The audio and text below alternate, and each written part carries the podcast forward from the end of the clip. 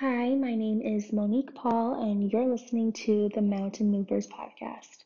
In this episode, I took a seat and chatted with Monique Paul, an artist of many talents, but above all else, a loud voice in the Black Lives Matter movement. These times are not easy, but let's open our ears, our minds, and our hearts to what we may not know. I'm using my voice, my platform, my privilege in the best way I can. This is Monique. Listen to her learn from her, feel her. Cue that intro in three, two.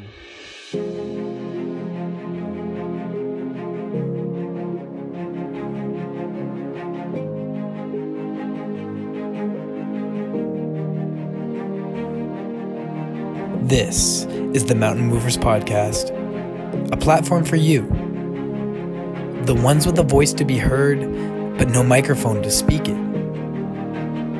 This is your time. Your chance to become more than they believe you are. More than you believe you are. So let's do this. Together.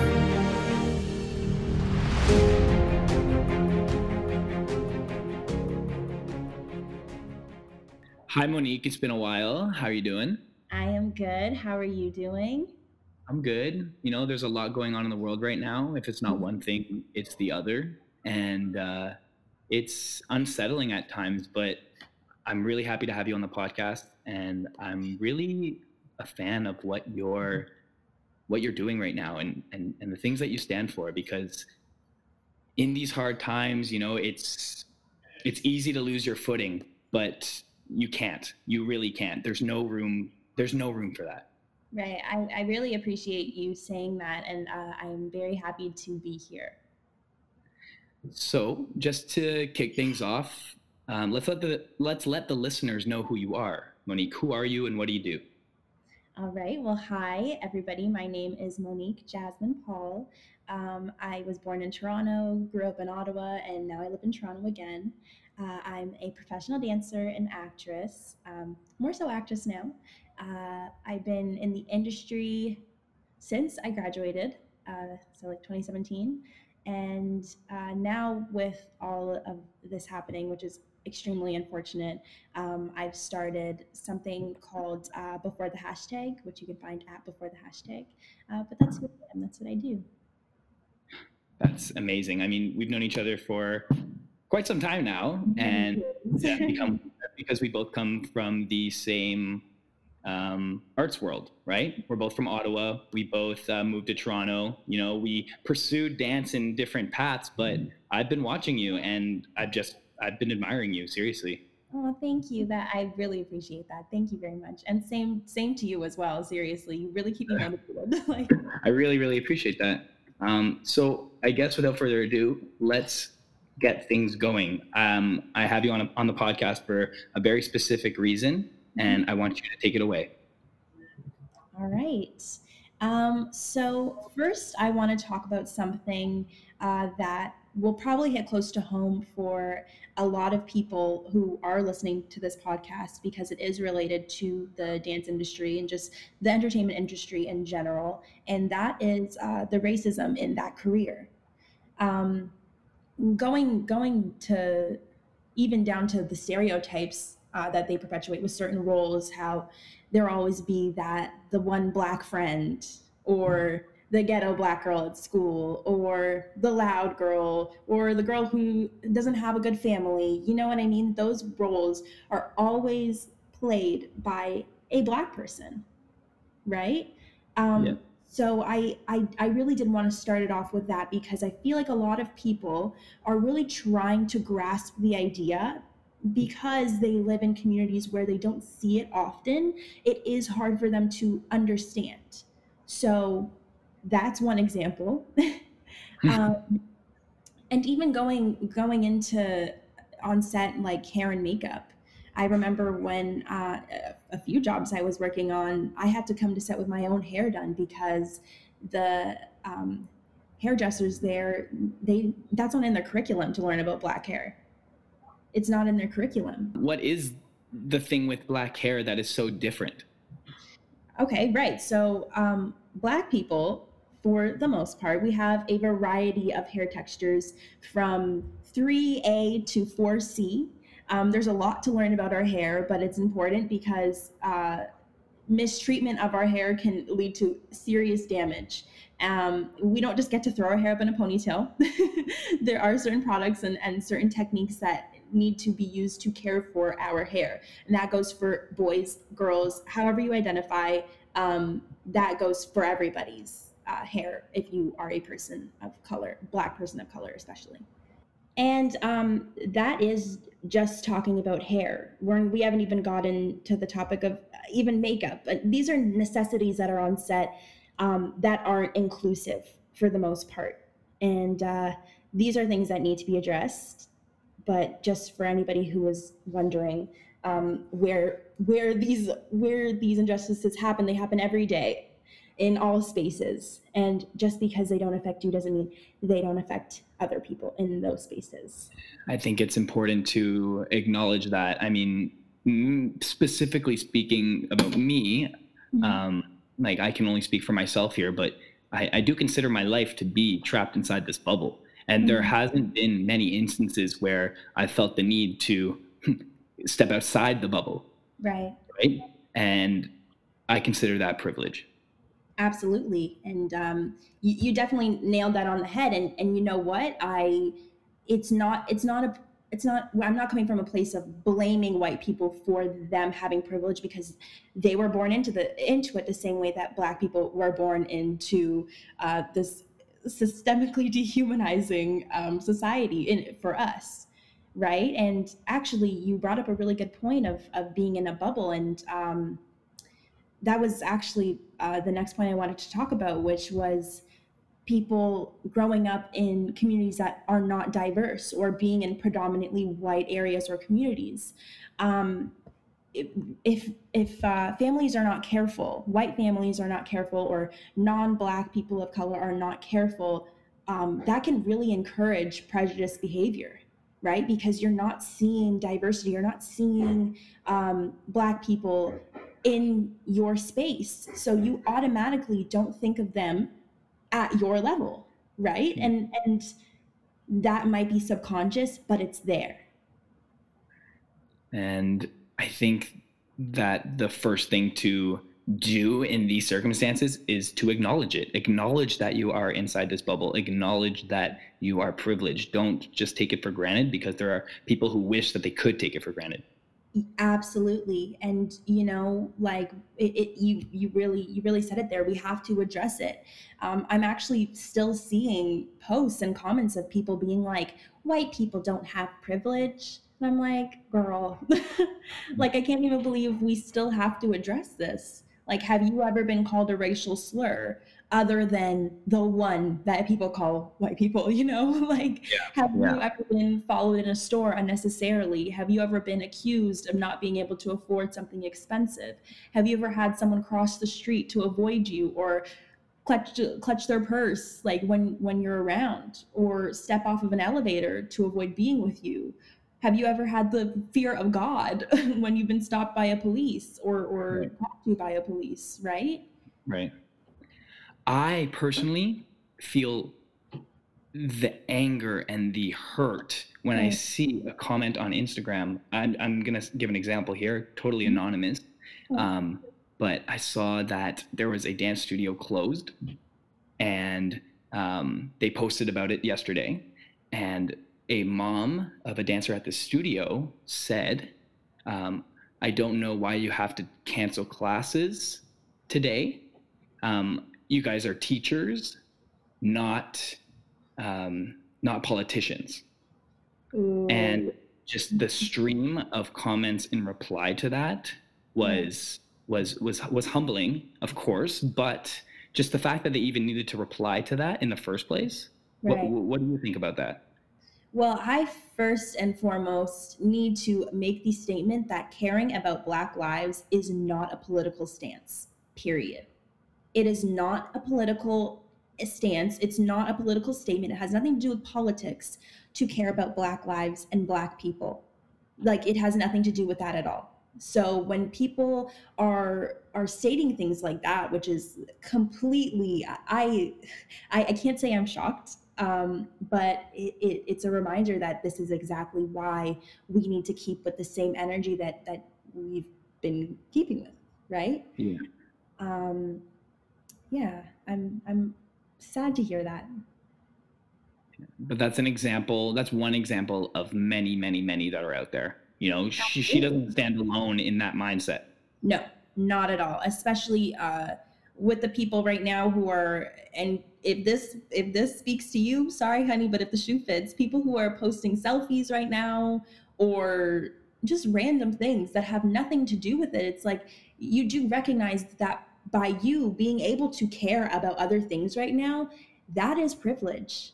Yes. And it's very insensitive. Yes. I mean, the whole um, Blackout Tuesday that occurred yesterday, right? Um, that was more than just, you know, a trend. That was not a trend. It wasn't. And I feel like some people fell into that habit because it was it, it was a way to amplify. Like, uh, correct me if I'm wrong. It was a way to amplify more examples of what's going on, more occurrences, more statements, more everything that has to do with what is going on now. It, Absolutely. It, it, it wasn't enough to just to just do that and then continue posting about your life because in times like this, if you could post about your life, it would still mm-hmm. look like what is going on right now. Yep.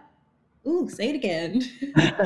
so yeah. I mean, just just you know, posting a black square and then posting about you know going to the park or mm-hmm. going online shopping you know it's just it's not okay because because there are people there are, dying there are people that can't there are people that are dying there are people that you know that that that want more than that and i think that instagram specifically has a good has a has good potential mm-hmm. to be a strong platform in right. in in this stance against um, racism.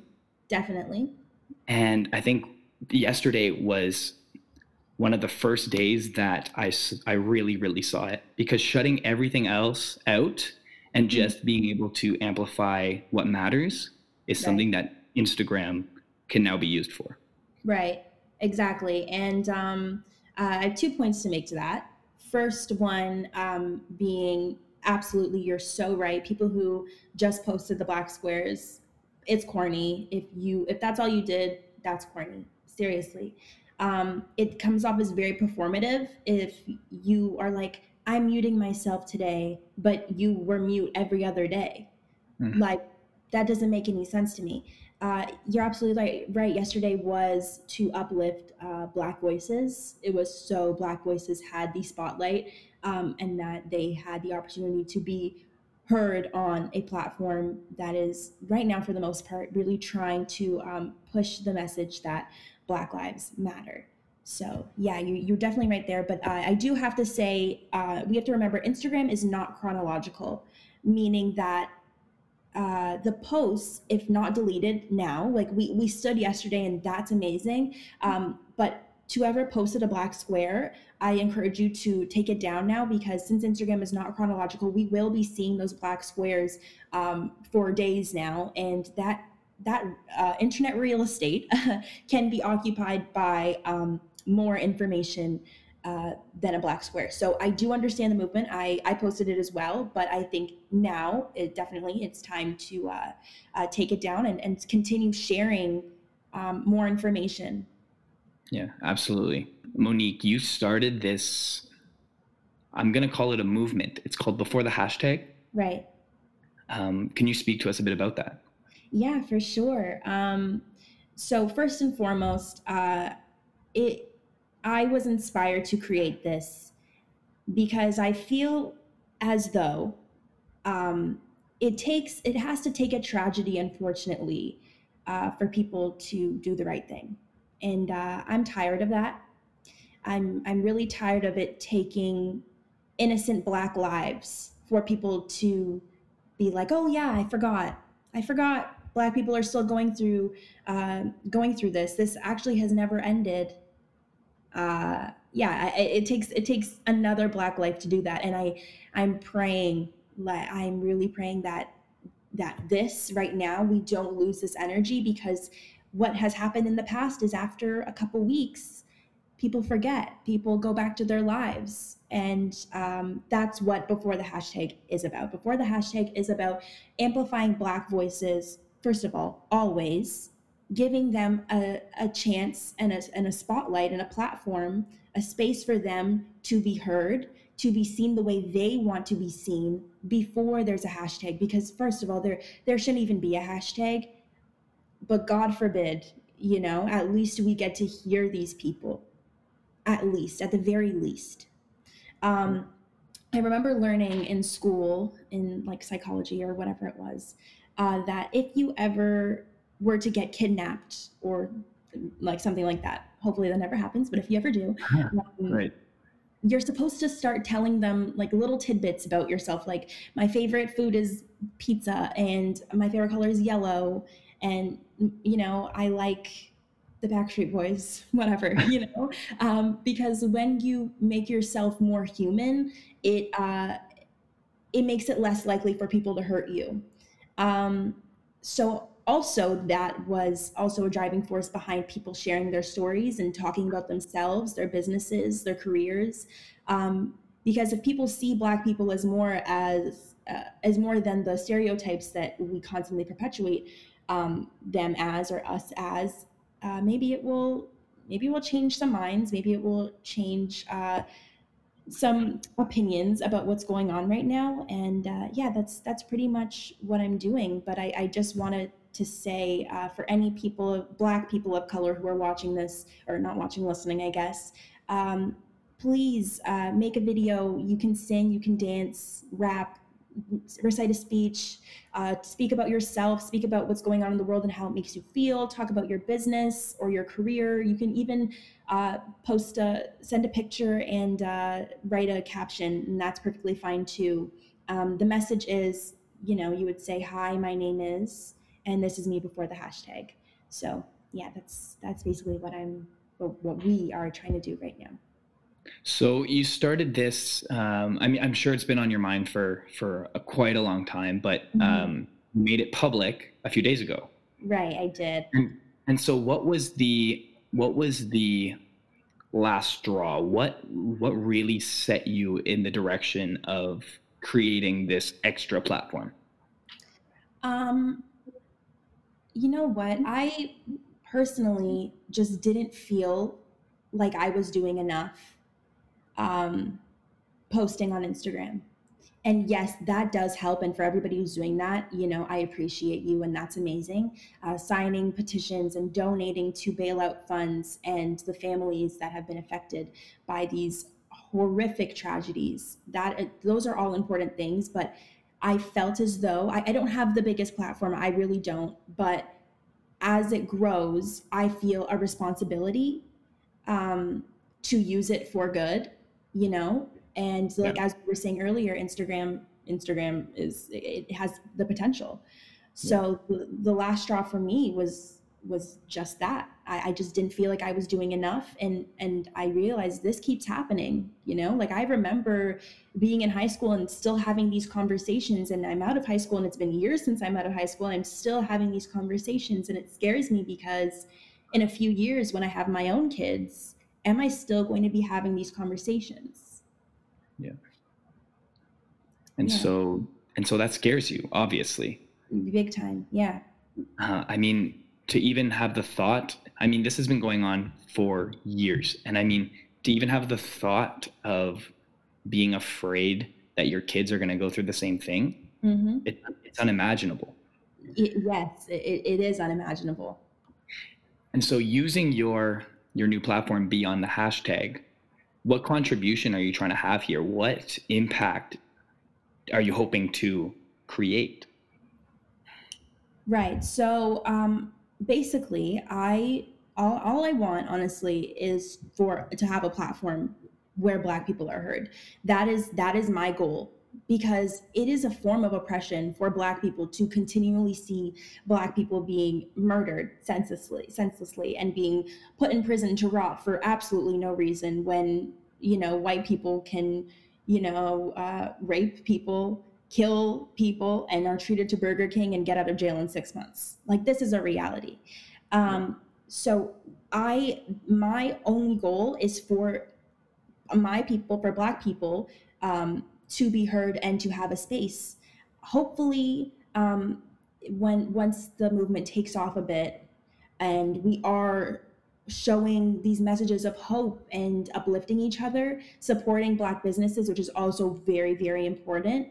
Um, hopefully, I can even take this to a level of speaking with the mayor and how he is able to um, help and support this movement, and maybe even Toronto Police even though you know no, not yet we're not going to talk about that yet but we will we will get there um, and how they are willing to support this movement. So that's that's my really my only goal right now. I just i i, I understand how it feels to see your people being brutalized on the streets for no reason. Um, it's a modern day lynching and it's not healthy. We're, we're not meant to be witnessing this every single day and yet here we are. So my goal is to create a hopeful platform um, where Black voices are heard. Hopeful is a very, very good word to use because we can. All, that's that's all we can be right now mm-hmm. is hopeful. Hopeful for change. Hopeful for people to start listening. Hopeful in many many ways. Yes, absolutely. So, um, I, as artists, just primarily we um, we draw a lot of inspiration from outside sources, mm-hmm. right? The motivation right. to continue to be an artist, con- to continue to be an actress, dancer, singer, whatever. Um, we we look up to people, and right. it, this time, do you, aside from personal, like personal inspiration, do you mm-hmm. draw any inspiration from people specifically or movements specifically? Um, well, I for I'm going to uh, give a shout out to Amanda Seales and Angela Rye. Um, they are two Black women, uh, American Black women, who speak about the oppression of Black people every single day. It's this is not just uh, this week for them. This is what they have de- devoted and dedicated their lives to doing. Um, so I definitely pull inspiration from them. I also just think being a black woman is is a lot to pull inspiration from. So if I may, I inspire myself. there you go. Yeah. And and you inspire me and I know for a fact that you inspire many people out there. Thank you. I I hope so. That means a lot. So I really appreciate your platform and what you're doing. I would like to now move on to something that we mentioned um, few minutes ago. It is Toronto Police. You lit up at the mention of that, and I guess I'm wondering why. Well, I believe police reform it, it does not work. Okay, if we if we really are going to just be blunt, it doesn't work. But I believe that we need to defund the police. I have another option after, but we'll speak about this first. So, defunding the police, we have to realize that black money, black tax dollars okay, also go into paying the police officers. So, how are black tax dollars going into a system that is not benefiting us?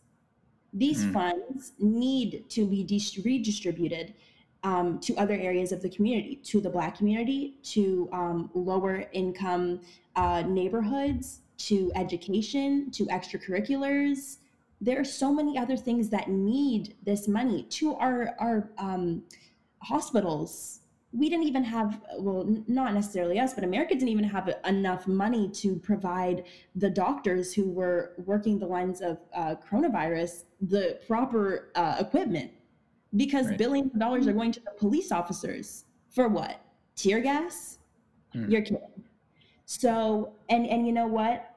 If you're not going to defund them police police um, officers need to that needs to become a licensed profession lawyers go to school for oh, what over 10 years to learn about the law so that they can properly do their job now police officers are to enforce the law and they get to have many weapons, including a gun, that can end a life if not used properly. There's no proper way to use a gun, but if we're going to speak this way. So, how come police officers do not have to go through the same education as a lawyer does? I don't personally, I don't think that makes any sense. How are you supposed to how are you supposed to enforce law that you don't know? Also, de-escalation techniques clearly they're not being taught enough. They are not being taught enough.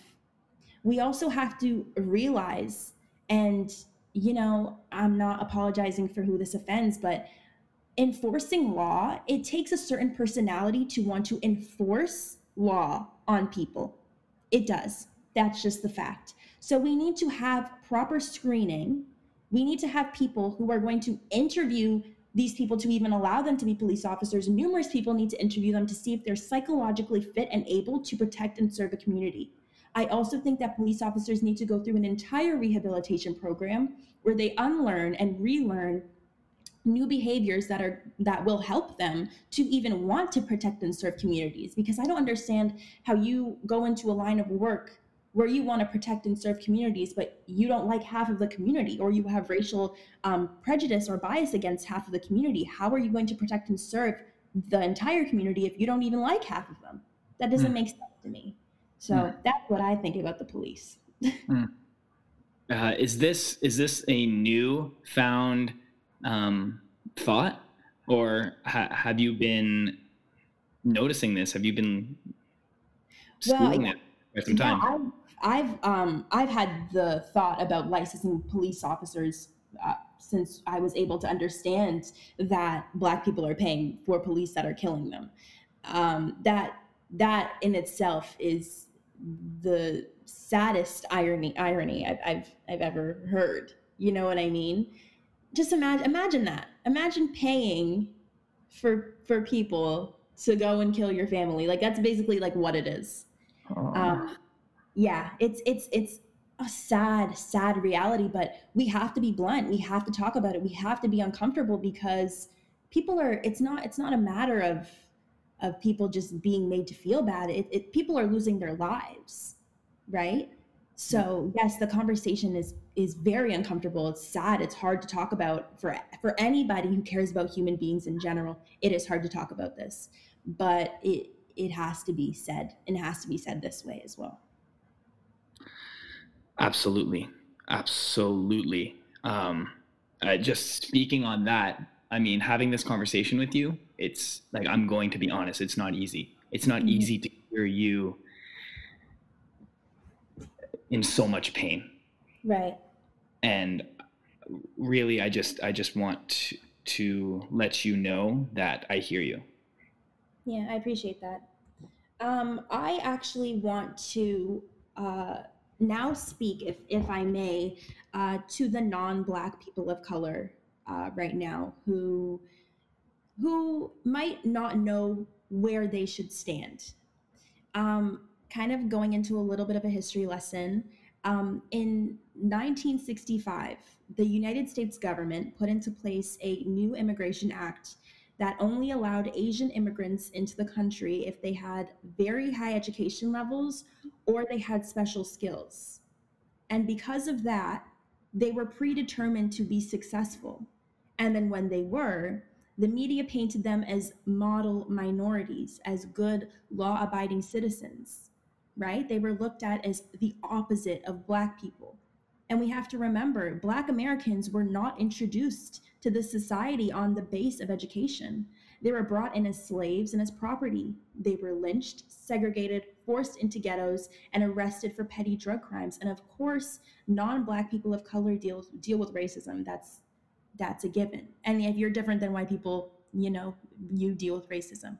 But they were they were never systematically dehumanized the way that um, black people were. And that's why it's very important to um, solely speak about black people at this time but also for non-black people of color to also speak up for black people at this time.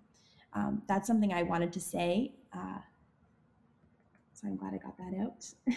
Yes of course. I mean it can't be easy uh, not knowing where you stand. I mean, personally, I I know exactly where I stand, mm-hmm. you know, and I right. know who I stand with, but right. um, but but but to not even to not even have that certainty, right? I can't even I can't even imagine.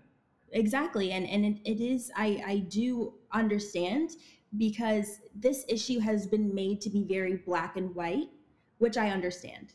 I definitely understand because it was the white people that took the black people and brought them to this land or America um, and, and did what, what they did, right?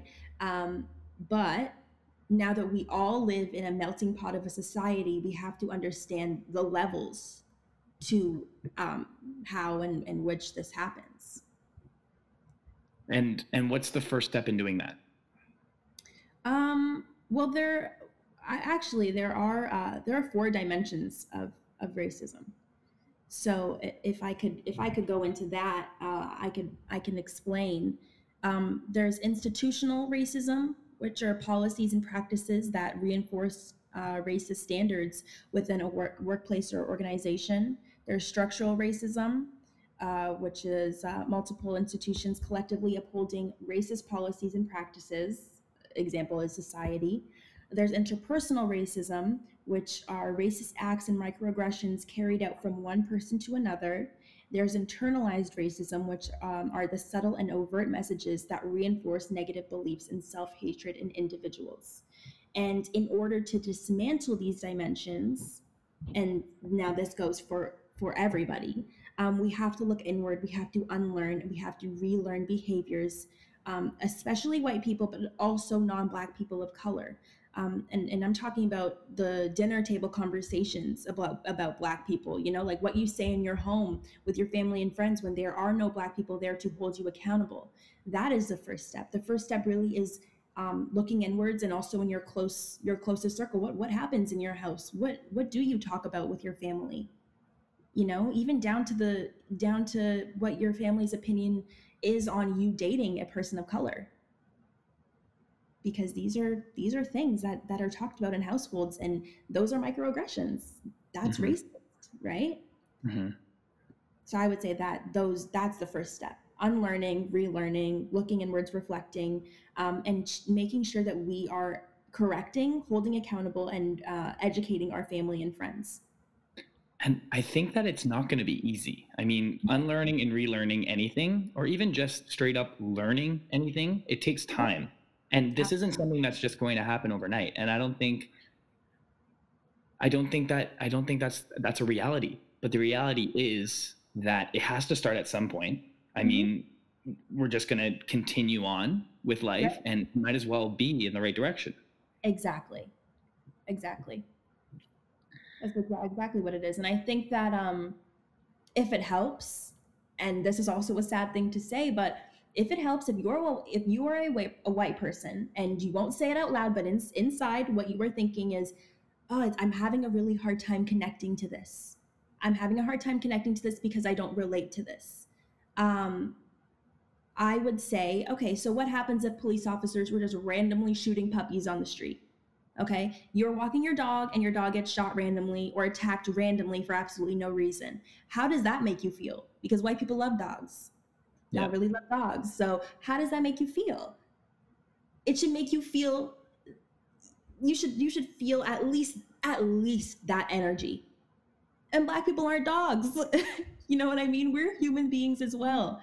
But I I really had to bring that point up because especially we'll, we'll, talk about Amy Cooper, the white woman who who was um, walking her dog in the park unleashed, and it was illegal to walk your dog in that park um, without a leash on. And she called the police on a black man screaming and crying, telling him, telling the police that uh, an African American man is threatening her life. And people were more concerned about the dog than what the police would do to that black man when they got there. Right? Like and I mean, I, I don't think that we would we would have even been exposed to that if mm-hmm. it wasn't for social media. And that's just another example of how powerful um, Instagram as a platform can be used for. Exactly. Exactly. And and that's not the only instance. That's not the only video going viral. That's not the only videos aside. That's not the only way that we can learn about this. Exactly. Exactly. And actually, just literally, that was a perfect point to just even uh, bring up uh, before the hashtag again. That is exactly what that is for. That's exactly what that is for. Like, because just as you said, it, it shouldn't take that to learn about this. Yes. So for before the hashtag, um, you don't need to be a person of color to participate. You don't need to be a successful athlete, artist, anything. You just need to be a human being. Exactly. And I think in terms of um, being the posted content, um, that is that's that is for black people but absolutely you do not have to be black to participate because participating means sharing. Participating yeah. means buying from these businesses. Participating means supporting these black people because it it really shouldn't take something tragic happening for us to be to be helped and and appreciated in our society. If you look at our everyday lives so much of what you do is influenced by black culture mm-hmm. so much of it. So i think it is very important to um to see us you know and, and i and i appreciate what what you said. You don't have to be a star athlete. You don't have to be anything. You just have to be a human. Um you don't have to be a human to care about a human. And uh, i really I, I i like that point. So if I'm to touch upon social media again, I mean it's a very it's a viral it's a viral thing. I mean it's only natural that that is brought up a lot in this conversation and in many conversations. It's mm-hmm. a huge platform. And I think social media does more than we think. I mean, reposting spreads awareness and as far as I'm concerned, awareness in these circumstances aids in bringing justice where justice is due. Absolutely. Right? Mm-hmm. Does it eliminate the problem at the source? No. Mm-hmm right? Did every does everyone's situation see ju- justice overnight? No. But through reposting and spreading, not only does the problem sorry, not only not only reposting just the problem, but but but their names, we're able yeah. to we're able to find those voices because there are people out there amongst the crowd that have powerful voices that have mm-hmm. something to say but it's about giving them that platform beyond the yeah. hashtag to be able to speak out, speak up. Mm-hmm. That's you. You said it perfectly, and that is exactly. Once again, that is exactly what before the hashtag. Um, that's exactly what it. That's exactly what it means. That's exactly who it's for.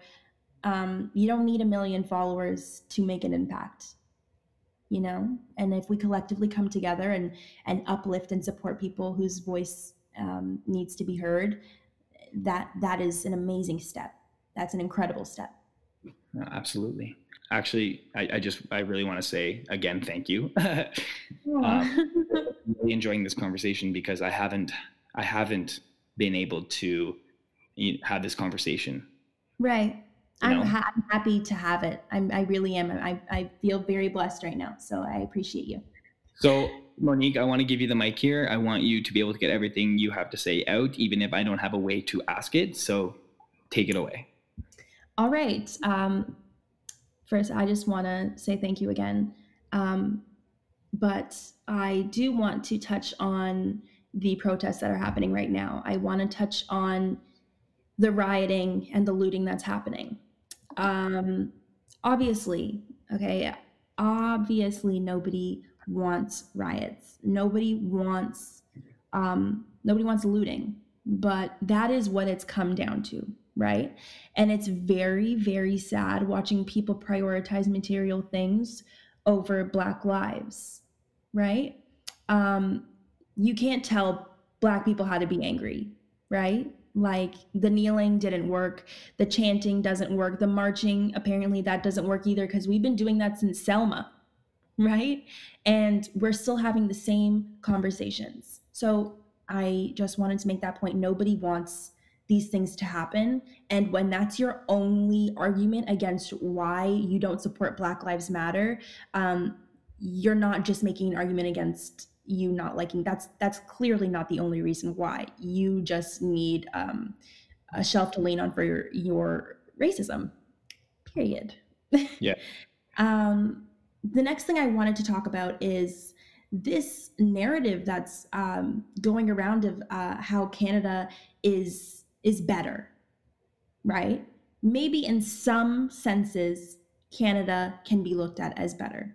But black males in Toronto, Toronto, right? So that's that's where I am. That's that's where you are. Um, are three times more likely to be carded by the police no matter where they live. So your neighbor is three times more likely to be carded by the police than you are. Black women are four times more likely to experience a pregnancy related death than a white woman, even at similar levels of income and education. And Black children have been denied education on multiple occasions because of their hair. So, no, Canada isn't better. And and I we really we really have to stop um, saying that. We really have to stop because fine, maybe yeah, it's it's it's not as bad here. Racism and injustice in the police force is has nothing to do with Canada, America, Europe. It doesn't matter. It's everywhere. Um, so the next point I want to make is um, as a white person, I understand as white people, um, everybody right now is looking for ways to help. And I know that it's not always the easiest um, to learn how to educate your yourselves um, and learn how you can be a help.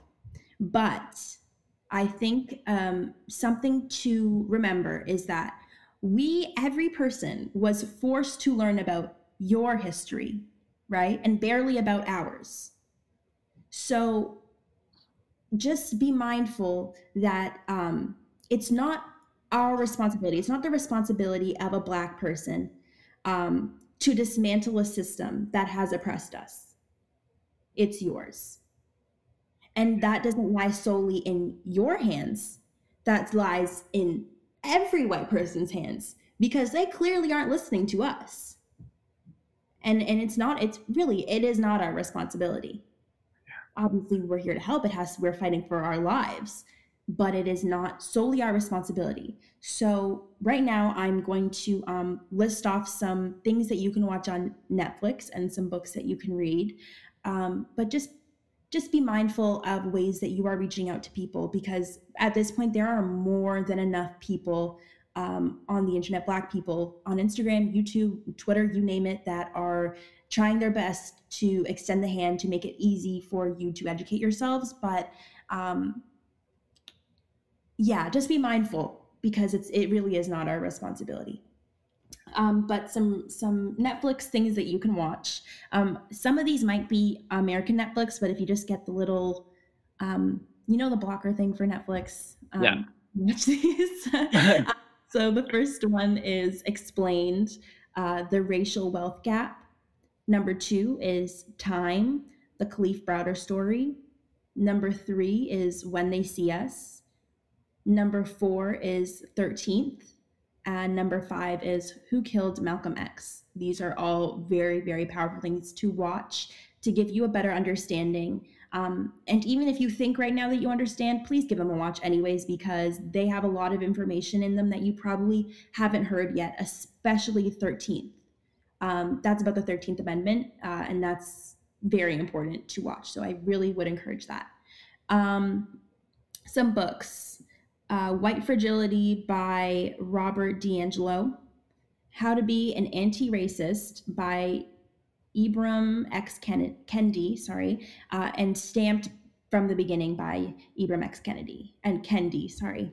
Um, those are three really, really good books. They have amazing uh, reviews and ratings. So if you're into reading, I would recommend to read those.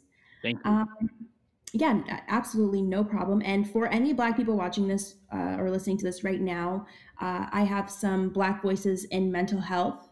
Uh, you can find these all on Instagram. Um, the first one is at For the Colored Girls. The second one is at Dr. Andrea Pennington, and the third one is at the Sisters Couch. So uh, these are all really great resources if you are just uh, if you if you're needing a Black voice in in mental health. Um, so the next point that I am going to make is food for thought. Um, I highly, highly encourage and recommend you to look into these topics uh, on your own time uh, if you're interested in doing so. Basically, the media right now, uh, there's a lot of propaganda going on, a lot of it. We've all seen the the videos for maybe everybody has, but they're circulating of police officers uh, setting up bricks and, and a big piles of bricks, smashing their own police cars. Um, there's even videos of protesters speaking with media telling them that they were hired to riot.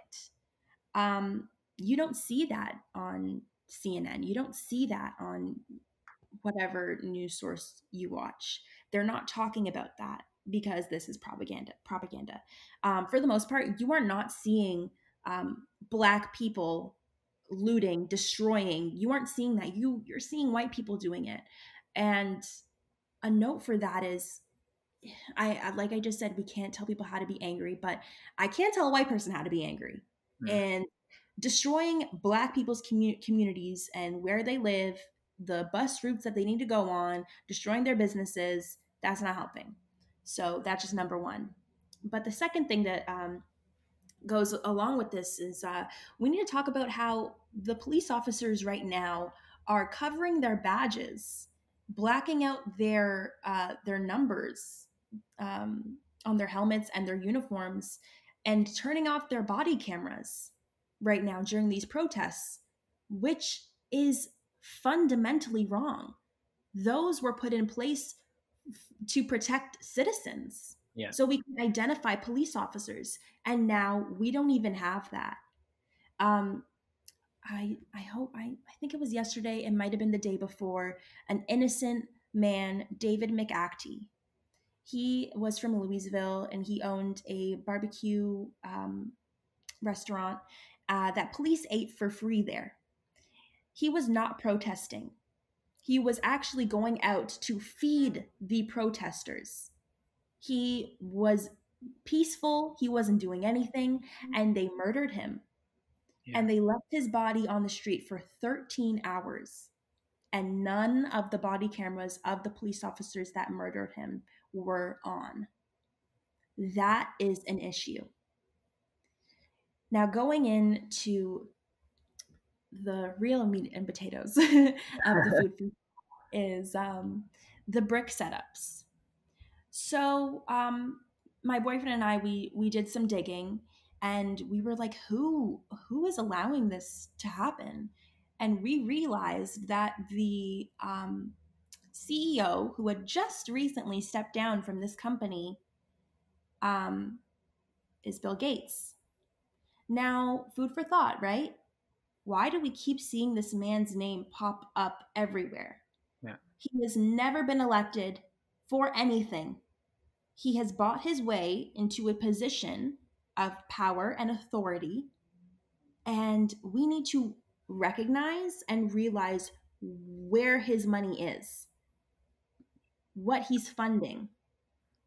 And so you know, Bill Gates's brick company is funding that. He still has shares in it. That's food for thought.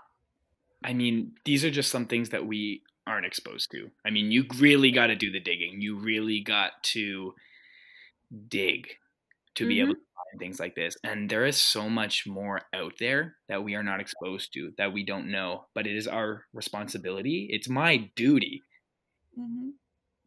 to do that. To be able to to be able to educate others on this, to be able mm-hmm. to find out what they're not telling us.